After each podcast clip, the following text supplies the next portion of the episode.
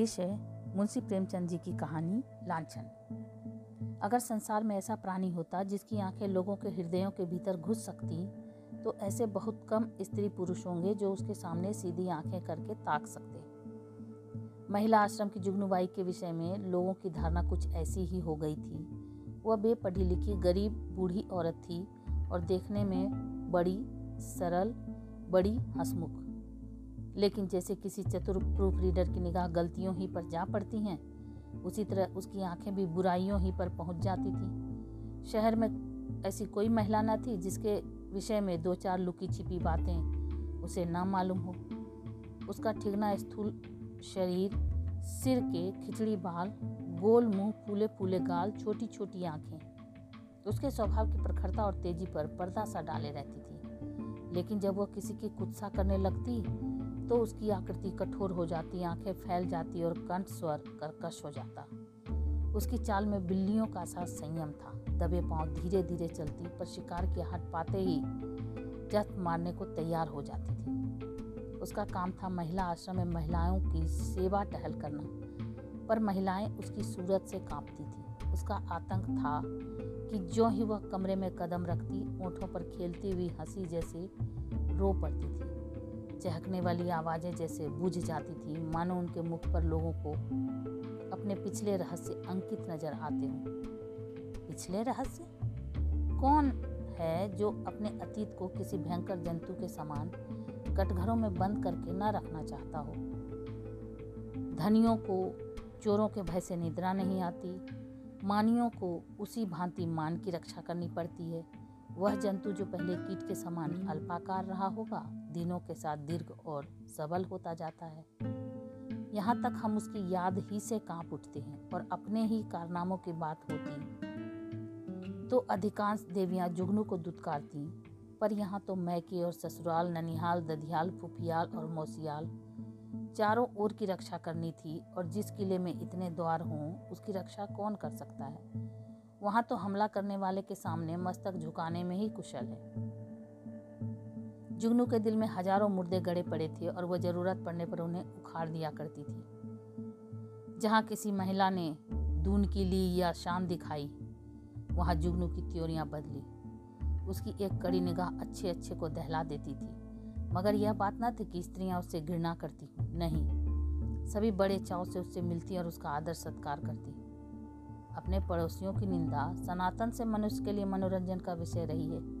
और जुगनू के पास इसका काफ़ी सामान था। नगर में इंदुमती महिला पाठशाला नाम का एक लड़कियों का हाई स्कूल था। हाल में मिस खुर्शीद उसकी हेड मिस्ट्रेस होकर आई थी। शहर में महिलाओं का दूसरा क्लब न था। मिस खुर्शेद एक दिन आश्रम में आई। ऐसी ऊँचे दर्जे की शिक्षा पाई हुई आश्रम में कोई देवी न थी, उनकी बड़ी आवभगत हुई। पहले ही दिन मालूम हो गया मिस खुर्शेद के आने से आश्रम में एक नए जीवन का संचार होगा। कुछ इस तरह दिल खोलकर हरेक से मिली, कुछ ऐसी दिलचस्प बातें की कि सभी देवियाँ मुग्ध हो गईं। गाने में चतुर थीं, व्याख्यान भी खूब देती थी और अभिनय कला में तो उन्होंने लंदन में नाम कमा लिया था। ऐसी सर्वगुण संपन्न देवी का आना आश्रम में सौभाग्य था। गुलाबी गोरा रंग, कोमल गाल मत भरी आँखें, नए फ़ैशन के कटे हुए केश एक एक अंग सांचे में ढला हुआ। मादकता की इससे अच्छी प्रतिमा न बन सकती थी। चलते समय मिस खुर्शेद ने मिसेस टंडन को, जो आश्रम की प्रधान थी, एकांत में बुलाकर पूछा, वह बुढ़िया कौन है? जुगनू कई बार कमरे में आकर मिस खुर्शेद को अन्वेषण की आँखों से देख चुकी थी। मानो कोई शहसवार किसी नई घोड़ी को देख रहा हो। मिसेस टंडन ने मुस्कुराकर कहा, यहाँ ऊपर का काम करने के लिए नौकर है। कोई काम हो तो बुलाऊं? मिस खुर्शेद ने धन्यवाद देकर कहा, जी नहीं, कोई विशेष काम नहीं है। मुझे चालबाज मालूम होती है। यह भी देख रही हूँ कि वह सेविका नहीं, स्वामिनी है। मिसेस टंडन तो जुगनू से जली बैठी ही थी। इनके वैधव्य को लांछित करने के लिए वह इन्हें सदा सुहागिन कहा करती थी। मिस खुर्शेद से उसकी जितनी बुराई हो सकी, वह की और उससे सचेत रहने का आदेश दिया। मिस खुर्शेद ने गंभीर होकर कहा, तब तो भयंकर स्त्री है। तभी सब देवियाँ इससे कांपती हैं। आप इसे निकाल क्यों नहीं देती? ऐसी चुड़ैल को एक दिन न रखना चाहिए। मिसेस टंडन ने अपनी मजबूरी बताई, निकाल कैसे दूँ? ज़िंदा रहना मुश्किल हो जाए। हमारा भाग्य उसकी मुट्ठी में है। आपको दो चार दिन में उसके जौहर खुलेंगे। मैं तो डरती हूँ कहीं आप भी उसके पंजे में ना फंस जाएँ। उसके सामने भूल कर भी किसी पुरुष से बातें ना कीजिएगा। इसके गोयंदे ना जाने कहाँ कहाँ लगे हुए हैं। नौकर से मिलकर भेद यह ले, डाकिए से मिलकर चिट्ठियाँ यह ले। लड़कों को फुसलाकर घर का हाल यह पूछे। इस रांड को खुफिया पुलिस में जाना चाहिए था। यहाँ ना जाने क्यों आमरी मिस खुर्शेद चिंतित हो गई। मानो इस समस्या को हल करने की फ़िक्र में हो। एक क्षण बाद बोली अच्छा मैं इसे ठीक करूँगी। अगर ना निकाल दूँ तो कहना। मिसेस टन्नन, निकाल देने ही से क्या होगा? उसकी जीप जवान तो ना बंद होगी? तब तो वह और भी निडर होकर कीचड़ फेंकेगी? मिस खुर्शेद ने निश्चिंत स्वर में कहा मैं उसकी जवान भी बंद कर दूँगी, बहन। आप देख लीजिएगा। टके की औरत यहाँ बादशाहत कर रही है। मैं ये बर्दाश्त नहीं कर सकती। वह चली गई तो मिसेस टंडन ने जुगनू को बुलाकर कहा, इस नई मिस साहब को देखा? यहाँ प्रिंसिपल है। जुगनू ने दोस्त द्वेष भरे स्वर में कहा, आप देखें, मैं ऐसी सैकड़ों छोकरियाँ देख चुकी हूँ। आँखों का पानी जैसे मर गया। मिसेस टंडन धीरे से बोली तुम्हें कच्चा ही खा जाएँगी, उनसे डरती रहना। कह गई हैं, मैं इसे ठीक करके छोड़ूँगी। मैंने सोचा तुम्हें चेता दूँ। ऐसा ना हो उनके सामने कुछ ऐसी वैसी बातें, कह बैठो। जुगनू ने मानो तलवार खींचकर कहा, मुझे चेताने का काम नहीं, उन्हें चेता दीजिएगा। यहाँ का आना न बंद कर दूँ तो अपने बाप की नहीं। वह घूमकर दुनिया देख आई है तो यहाँ घर बैठे दुनिया देख चुकी हूँ। मिसेस टंडन ने पीठ ठोकी। मैंने समझा दिया, भाई, आगे तुम जानो, तुम्हारा काम जाने। जुगनू, आप चुपचाप देखती जाइए, कैसा तिगनी का नाच नचाती हूँ। इसने अब तक ब्याह क्यों नहीं किया? उम्र तो तीस के लगभग होगी। मिसेस टंडन ने रद्दा जमाया। कहती है, मैं शादी करना ही नहीं चाहती। किसी पुरुष के हाथ क्यों अपनी आज़ादी बेचूं? जुगनू ने आँखें नचाकर कहा कोई पूछता ही ना होगा। ऐसी बहुत सी कुंवरियाँ देख चुकी हूँ। सत्तर चूहे खाकर बिल्ली हज को चली। और कई लौनियाँ आ गईं और बात का सिलसिला बंद हो गया। दूसरे दिन सवेरे जुगनू मिर्स कुरसेद के बंगले पर पहुँची। मिस कुरसेद हवा खाने गई भी थी। खान सामा ने पूछा, कहाँ से आती हो? जुगनू, यहीं रहती हूँ बेटा। मेम साहब कहाँ से आई हुई है? तुम तो इनके पुराने नौकर होंगे। खान सामान नागपुर से आई हैं। मेरा घर भी वहीं है। दस साल से इनके साथ हूँ। जुगनू, किसी ऊँचे खानदान की होंगी। वह तो रंग ढंग से ही मालूम होता है। खान सामा, खानदान तो कुछ ऐसा ऊँचा नहीं है। हाँ तकदीर की अच्छी हैं। इनकी माँ अभी तक मिशन से तीस रुपए पाती हैं। या पढ़ने में तेज थी। वजीफा मिल गया, विलायत चली गई। बस तकदीर खुल गई। अब तो अपनी माँ को बुलाने वाली हैं। लेकिन वह बुढ़िया शायद ही आवे। या गिरजे विरजे नहीं जाती। इससे दोनों में पटती नहीं। जुगनू, मिजाज की तेज मालूम होती है। खान सामा, नहीं, यूँ तो बहुत नेक हैं, गिरजे नहीं जाती। तुम क्या नौकरी की तलाश में हो? करना चाहो तो कर लो, एक आया रखना चाहती हैं। जुगनू, नहीं बेटा, मैं अब क्या नौकरी करूँगी? इस बंगले में पहले जो मेम साहब रहती थी, वो मुझ पर बड़ी निगाह रखती थी। मैंने समझा, चलूँ नई मेम साहब को आशीर्वाद दे आऊँ। खान सामा यह आशीर्वाद लेने वाली मेम साहब नहीं है। ऐसों से बहुत चिढ़ती हैं। कोई मंगता आया और उसे डांट बताई। कहती हैं, बिना काम किए किसी को ज़िंदा रहने का हक नहीं। भला चाहती हो तो चुपके से राह लो। जुगनू तो यह कहो, इनका कोई धर्म कर्म नहीं, फिर भला गरीबों पर क्यों दया करने लगी? जुगनू को अपनी दीवार खड़ी करने के लिए काफ़ी सामान मिल गया। नीच खानदान की है, माँ से नहीं पटती, धर्म से विमुख है। पहले धाबे में इतनी सफलता कुछ कम न थी। चलते चलते खान सामा से इतना और पूछा, इनके साहब क्या करते हैं? खान सामा ने मुस्कुरा कर कहा, इनकी तो अभी शादी भी नहीं हुई है, साहब कहाँ से होंगे? जुगनू ने बनावटी आश्चर्य से कहा, अरे, अब तक ब्याह ही नहीं हुआ।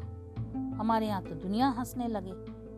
खान सामा, अपना अपना रिवाज है, इनके यहाँ तो कितनी ही औरतें उम्र भर ब्याह नहीं करती। जुगनू ने मार्मिक भाव से कहा, ऐसी कुंवारियों को मैं बहुत देख चुकी। हमारी बिरादरी में कोई इस तनो रहे तो थोड़ी थोड़ी हो जाए। मुदा इनके यहाँ जो जी में आवे करो, कोई नहीं पूछता। इतने में मुर मिस खुर्शेद आ पहुँची। गुलाबी जाड़ा पड़ने लगा था। मिस साहब साड़ी के ऊपर ओवरकोट पहने हुई थी। एक हाथ में छतरी थी, दूसरे हाथ में छोटे कुत्ते की जंजीर। प्रभात की शीतल वायु में व्यायाम ने कपोलों को ताज़ा और सुर्ख कर दिया था। जुगनू ने झुककर सलाम किया, पर उन्होंने उसे देखकर भी न देखा। अंदर जाते ही खानसामा को बुलाकर पूछा, यह औरत क्या करने आई है? खानसामा ने जूते का फीता खोलते हुए कहा भिखारिन है, हुजूर, पर समझ, औरत समझदार है। मैंने कहा, यहाँ नौकरी करेगी तो राज़ी नहीं हुई। पूछने लगी इनके साहब क्या करते हैं। जब मैंने बता दिया तो इसे बड़ा ताजुब हुआ और होना भी चाहे। हिंदुओं में तो दूध मुहे बालकों तक का विवाह हो जाता है। खुर्शद ने जाँच की, और क्या कहती थी? और तो कोई बात नहीं हुजूर अच्छा उसे मेरे पास भेज दो। जुगनू ने ज्यों ही कमरे में कदम रखा, मिस खुर्शेद ने कुर्सी से उठकर स्वागत किया। आइए माँ जी मैं जरा सैर करने चली गई थी। आपके आश्रम में तो सब कुशल हैं? जुगनू एक कुर्सी का तकिया पकड़कर खड़ी खड़ी बोली, कुशल है मिस साहब, मैंने कहा आपको आशीर्वाद दे आऊँ मैं आपकी चेरी हूँ। जब कोई काम पड़े मुझे याद कीजिएगा। यहाँ अकेले तो हुजूर को अच्छा ना लगता होगा। मिस खुर्शेद मुझे अपने स्कूल की लड़कियों के साथ बड़ा आनंद मिलता है। वे सब मेरी ही लड़कियाँ हैं, जुगनू ने मातृभाव से सिर हिलाकर कहा। यह ठीक है मिस साहब, पर अपना अपना ही है, दूसरा अपना हो जाए तो अपनों के लिए कोई क्यों रोए? सहसा एक सुंदर सजीला युवक रेशमी सूट धारण किए जूते चरमर करता हुआ अंदर आया। मिस खुर्शेद ने इस तरह दौड़कर प्रेम से उसका अभिवादन किया। मानो जामे में फूली न समाती। हूँ जुगनू उसे देखकर कोने में दुबक गई। खुर्शेद ने युवक से गले मिलकर कहा, प्यारे, मैं कब से तुम्हारी राह देख रही हूँ? जुगनू से माँ जी आप जाएँ, फिर कभी आना। यह हमारे परम मित्र विलियम किंग हैं। हम और यह बहुत दिनों तक साथ साथ पढ़े हैं। जुगनू चुपके से निकल कर बाहर आई। खानसामा खड़ा था। पूछा, यह लौंडा कौन है? खानसामा ने सिर हिलाया। मैंने इसे आज ही देखा है, शायद अब कुंवरपन से जी उबा। अच्छा तहरदार जवान है। जुगनू, दोनों इस तरह टूटकर मिले हैं कि मैं तो लाज के मारे गड़ गई। ऐसा चूमा चाटी तो जोरू खसम में नहीं होती। दोनों लिपट गए। लौंडा तो मुझे देखकर कुछ झिझकता था, पर तुम्हारी मिस साहब तो जैसे मतवाली हो गई थी। खान सामा ने मानो अमंगल के आभास से कहा मुझे तो कुछ बेढब मामला नज़र आता है। जुगनू तो यहाँ से सीधे मिसेस टंडन के घर पहुँची। इधर मिस खुर्शेद और युवक में बातें होने लगी। मिस खुर्शेद ने कह, कहा मारकर कहा, तुमने अपना पार्ट खूब खेला, लीला। बुढ़िया सचमुच चौंधी आ गई। लीला, मैं तो डर रही थी कि कहीं बुढ़िया भाप ना जाए। मिस खुर्शेद, मुझे विश्वास था वह आज ज़रूर आएगी। मैंने दूर ही से उसे बरामदे में देखा और तुम्हें सूचना दी। आज आश्रम में बड़े मज़े रहेंगे। जी चाहता है महिलाओं की कन फुसकियाँ सुनती। देख लेना, सभी उसकी बातों पर विश्वास करेंगी। लीला, तुम भी तो जानबूझकर दलदल में पाँव रख रही हो। मिस खुर्शेद मुझे अभिनय में मज़ा आता है। दिल लगी रहेगी। बुढ़िया ने बड़ा जुल्म कर रखा है। जरा इस, उसे सबक देना चाहती हूँ। कल तुम इसी वक्त, इसी ठाट से फिर आ जाना। बुढ़िया कल फिर आएगी। उसके पेट में पानी ना हजम होगा। नहीं, ऐसा क्यों? जिस वक्त वो आएगी, मैं तुम्हें खबर दूँगी। बस तुम छैला बनी हुई पहुँच जाना। आश्रम में उस दिन जुगनू को दम मारने की, दम मारने की फुर्सत ना मिली। उसने सारा वृतांत मिसेस टंडन से कहा। मिसेस टंडन दौड़ती हुई आश्रम पहुँची और अन्य महिलाओं को खबर सुनाई। जुगनू उसकी तस्दीक करने के लिए बुलाई गई। जो महिला आती, वह जुगनू के मुँह से यह कथा कथा सुनती। हर एक रिहर्सल में कुछ कुछ रंग और चढ़ जाता। यहाँ तक कि दोपहर होते होते सारे शहर के सभ्य समाज में वह खबर गूंज उठी। एक देवी ने पूछा, यह युवक है कौन? मिसेस टंडन, सुना तो उनके साथ का पढ़ा हुआ है। दोनों में पहले से कुछ बातचीत रही होगी। वही तो मैं कहती थी, इतनी उम्र हो गई है, कुंवारी कैसे बैठी है? अब कलई खुली जुगनू और कुछ हो ना हो, जवान तो बांका है। टंडन, यह हमारी विद्वान बहनों का हाल है। जुगनू मैं तो उसकी सूरत देखते ही ताड़ गई थी। धूप में बाल नहीं सफ़ेद किए हैं। टंडन, कल फिर जाना। जुगनू कल नहीं, मैं आज रात ही को जाऊँगी, लेकिन रात को जाने के लिए कोई बहाना ज़रूरी था। मिसेस टंडन ने आश्रम के लिए किताब मंगवा भेजी। रात को नौ बजे जुगनू मिस खुर्शेद के बंगले पर जहाँ पहुँची। संयोग से लीलावती उस वक्त मौजूद थी। बोली, बुढ़िया तो बेहतर पीछे पड़ गई। मिस खुर्शेद, मैंने तुमको कहा था ना, उसके पेट में पानी ना पचेगा। तुम जाकर रूप भराओ। जब तक मैं बातों में लगाती हूँ, शराबियों की तरह अंट संट बकना शुरू करना। मुझे भगा ले जाने के प्रस्ताव भी करना। बस यूँ बन जाना जैसे अपने होश में नहीं हो। लीला मिशन में डॉक्टर थी, उसका बंगला भी पास ही था। वह चली गई तो मिस खुर्शेद ने जुगनू को बुलाया। जुगनू ने एक पुर्जा उसको देकर कहा, मिसेस टंडन ने यह किताब मांगी है। मुझे आने में देर हो गई। मैं इस वक्त आपको कष्ट न देती, पर सवेरे ही वो मुझसे मांगेंगी। हज़ारों रुपए महीने की आमदनी है मिस साहब। मगर एक एक कौड़ी दांत से पकड़ती है। इनके द्वारे पर भिखारी को भीख तक, नहीं मिलती। मिस खुर्शेद ने पुर्जा देखकर कहा इस वक्त तो यह किताब नहीं मिल सकती सुबह ले जाना। तुमसे कुछ बातें करनी है। बैठो मैं अभी आती हूँ। वो पर्दा उठाकर पीछे के कमरे में चली गई और वहाँ से कोई पंद्रह मिनट में एक सुंदर रेशमी साड़ी पहने इत्र में बसी हुई मुँह पर पाउडर लगाए निकली। जुगनू ने उसे आँखें फाड़कर देखा। ओहो, यह श्रृंगार। शायद इस समय वह लौंडा आने वाला होगा। तभी यह तैयारियाँ हैं। नहीं, सोने के समय कुआरियों को बनाव श्रृंगार की क्या ज़रूरत? जुगनू की नीति में स्त्रियों के श्रृंगार का केवल एक उद्देश्य था, पति को लुभाना। इसलिए सुहागिनों के सिवा श्रृंगार और सभी के लिए वर्जित था। अभी खुर्शेद कुर्सी पर बैठने भी ना पाई थी कि जूतों का चरमर सुनाई दिया। और एक क्षण में विलियम किंग ने कमरे में कदम रखा। उसकी आँखें चढ़ी हुई मालूम होती थी और कपड़ों से शराब की गंध आ रही थी। उसने बेधड़क मिस खुर्शेद को छाती से लगा लिया और बार बार उसके कपोलों के चुंबन लेने लगा। मिस खुर्शेद ने अपने को उसके कर पास से छुड़ाने की चेष्टा करके कहा, चलो हटो, शराब पी कर आए हो? किंग ने उसे और चिमटा कर कहा, आज तुम्हें भी पिलाऊँगा प्रिय, तुमको पीना होगा। फिर हम दोनों लिपट कर सोवेंगे नशे में प्रेम कितना सजीव हो जाता है, इसकी परीक्षा कर लो। मिस खुर्शेद ने इस तरह जुगनू की उपस्थिति का उसे संकेत किया कि जुगनू पर नज़र पड़ गया।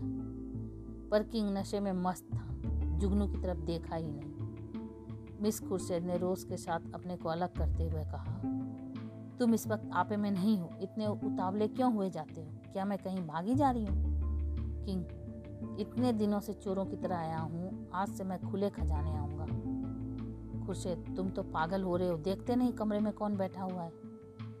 किंग ने हकबकाकर जुगनू की तरफ़ देखा और झिझक कर बोला, यह बुढ़िया यहाँ कब आई? तो यहाँ क्यों आई बुढ़ी? शैतान की बच्ची यहाँ भेद लेने आती है, हमको बदनाम करना चाहती है। मैं तेरा गला घोट दूँगा। ठहर, भागती कहाँ है? मैं तुझे ज़िंदा ना छोड़ूँगा। जुगनू बिल्ली की तरह कमरे से निकली और सिर पर पाँव रखकर भागी। उधर कमरे से कह कहे, उठ उठ कर छत को हिलाने लगे। जुगनू उसी वक्त मिसेस टंडन के घर पहुँची। उसके पेट में बुलबुले उठ रहे थे, पर मिसेस टंडन सो गई थी। वहाँ से निराश होकर उसने कई दूसरे घरों की कुंडियाँ खटखटाई, पर कोई द्वार न खुला और दुखिया को सारी रात इसी तरह काटनी पड़ी। मानो कोई रोता हुआ बच्चा गोद में हो।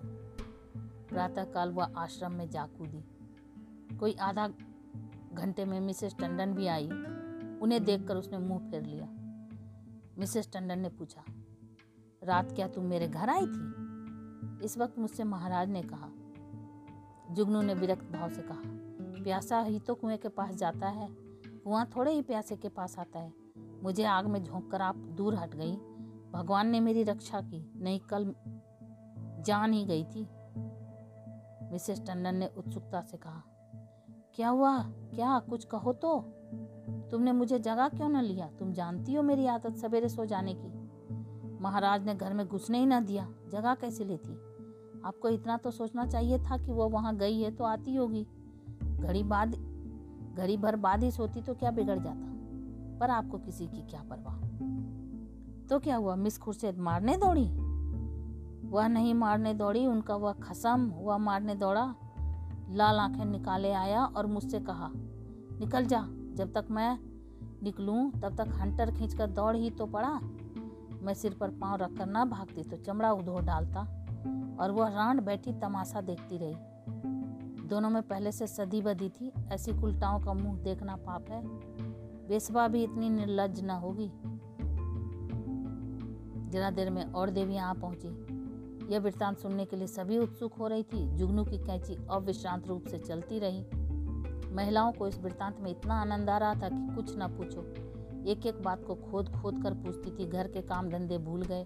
खाने पीने की सुधि भी न रही और एक बार सुनकर उनकी तृप्ति न होती थी बार बार वही कथा नए आनंद से सुनती थी। मिसेस टंडन ने अंत में कहा, हमें आश्रम में ऐसी महिलाओं को लाना अनुचित है। आप लोग इस प्रश्न पर विचार करें। मिसेस पांड्यान ने समर्थन किया। हम आश्रम को आदर्श से गिराना नहीं चाहते। मैं तो कहती हूँ, ऐसी औरत किसी संस्था के प्रिंसिपल बनने के योग्य नहीं। मिसेस बांगड़ा ने फरमाया, जुगनूबाई ने ठीक कहा था, ऐसी औरत का मुँह देखना भी पाप है। उससे साफ़ कह देना चाहिए, आप यहाँ तशरीफ़ न लावें। अभी यह खिचड़ी पक ही रही थी कि आश्रम के सामने एक मोटर आकर रुकी। महिलाओं ने सिर उठा उठा कर देखा गाड़ी में मिस खुर्शेद और विलियम किंग बैठे हुए थे। जुगनू ने मुँह फैलाकर हाथ से इशारा किया, वही लौंडा है। महिलाओं का संपूर्ण समूह चिक के सामने आने के लिए विकल हो गया। मिस खुर्शेद ने मोटर से उतरकर हुड बंद किया और आश्रम के द्वार की ओर चली। महिलाएँ भाग भाग कर अपनी अपनी जगह आ बैठी। मिस खुर्शेद ने कमरे में कदम रखा, किसी ने स्वागत न किया। मिस खुर्शेद ने जुगनी की, जुगनू की ओर निसंकोच आँखों से देखकर मुस्कुराते हुए कहा, कहिए बाई जी रात आपको चोट तो नहीं आई? जुगनू ने बहुत तेरी दीदा दिलेर स्त्रियाँ देखी थी, पर इस डिडाई से उसे चकित कर दिया। चोर हाथ में चोरी का माल लिए शाह को ललकार रहा था। जुगनू ने ऐठ कर कहा जी ना भरा हो तो आप पिटवा दो, सामने ही तो है। खुर्शेद वह इस वक्त तुमसे अपना अपराध क्षमा कराने आए हैं। रात वह नशे में थे। जुगनू ने मिसेस टंडन की ओर देखकर कहा, और आप भी तो कुछ कम नशे में नहीं थी? खुर्शद ने व्यंग समझकर कहा, मैंने आज तक कभी नहीं पी। मुझ पर झूठा इल्ज़ाम मत लगाओ। जुगनू ने लाठी मारी। शराब से भी बड़ी नशे की चीज़ है कोई। वह उसी का नशा होगा। उन महाशय को पर्दे से, पर्दे में क्यों ढक दिया? देवियाँ भी तो उनकी सूरत देखती मिस खुर्शद ने शरारत की। सूरत तो उनकी लाख, दो लाख में एक है। मिसेस टंडन ने आशंकित होकर कहा, नहीं नहीं, उन्हें यहाँ लाने की ज़रूरत नहीं। आश्रम को हम बदनाम नहीं करना चाहते। मिस खुर्शेद ने आग्रह किया मामले को साफ़ करने के लिए उनका आप लोगों के सामने आना ज़रूरी है। एक तरफा फैसला, एक तरफा फैसला आप क्यों करती हैं? मिसेस टंडन ने टालने के लिए कहा, यहाँ कोई मुकदमा थोड़ी ही पेश है।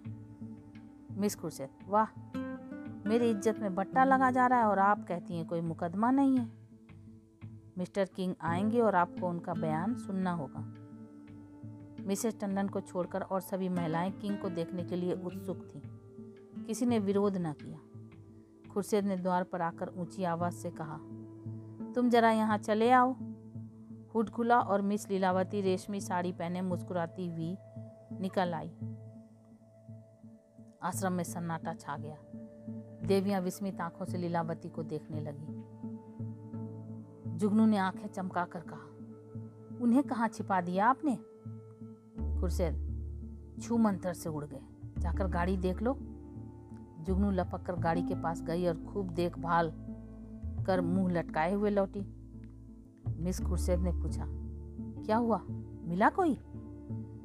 जुगनू, मैं यह त्रिया चरित्र क्या जानूं? लीलावती को गौर से देखकर, और मर्दों को साड़ी पहनाकर आँखों में धूल झोंक रही हो? यही तो है वो रात वाले साहब। खुर्शेद खूब पहचानती हो? जुगनू हाँ क्या आंधी हूँ? मिसेस टंडन क्या पागलों की सी बातें करती हो जुगनू? यह तो डॉक्टर लीलावती है? जुगनू उंगली चमकाकर, चलिए चलिए, लीलावती है। साड़ी पहनकर औरत बनते लाज भी नहीं आती। तुम रात को इनके घर नहीं थे? लीलावती ने विनोद भाव से कहा, मैं कब इनकार कर रही हूँ? इस वक्त लीलावती हूँ, रात को विलियम किंग बन जाती हूँ।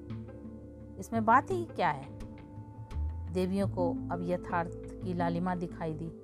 चारों तरफ़ कह कहे पड़ने लगे। कोई तालियाँ बजाती थी, कोई डॉक्टर लीलावती की गर्दन से लिपट जाती थी, कोई मिस खुर्शेद की पीठ पर थपकियाँ देती थी। कई मिनट तक हु हक मचता रहा, जुगनू का मुँह उस लालिमा में बिल्कुल जरा सा निकल आया। जवान बंद हो गई। ऐसा चरका उसने कभी ना खाया था। इतनी जलील कभी ना हुई थी। मिसेज मेहरा ने डांट बताई। अब बोलो दाई लगी मुँह में कालिक की नहीं। मिसेस बांगड़ा, इसी तरह सबको बदनाम करती है। लीलावती, आप लोग भी तो जो यह कहती है उस पर विश्वास कर लेती हैं। इस हरबोंग में जुगनू को किसी ने जाते ना देखा। अपने सिर पर यह तूफ़ान उठते देखकर उसे चुपके से सड़क जाने में ही अपनी कुशल मालूम हुई। पीछे के द्वार से निकली और गलियों गलियों भागी। मिस खुर्शेद ने कहा, जरा उससे पूछो, मेरे पीछे क्यों पड़ गई थी? मिसेस टंडन ने पुकारा, पर जुगनू कहाँ? तलाश होने लग रही जुगनू गायब। उस दिन से शहर में किस, फिर किसी ने जुगनू की सूरत नहीं देखी। आश्रम के इतिहास में यह मामला आज भी उल्लेख और मनोरंजन का विषय बनाया हुआ है।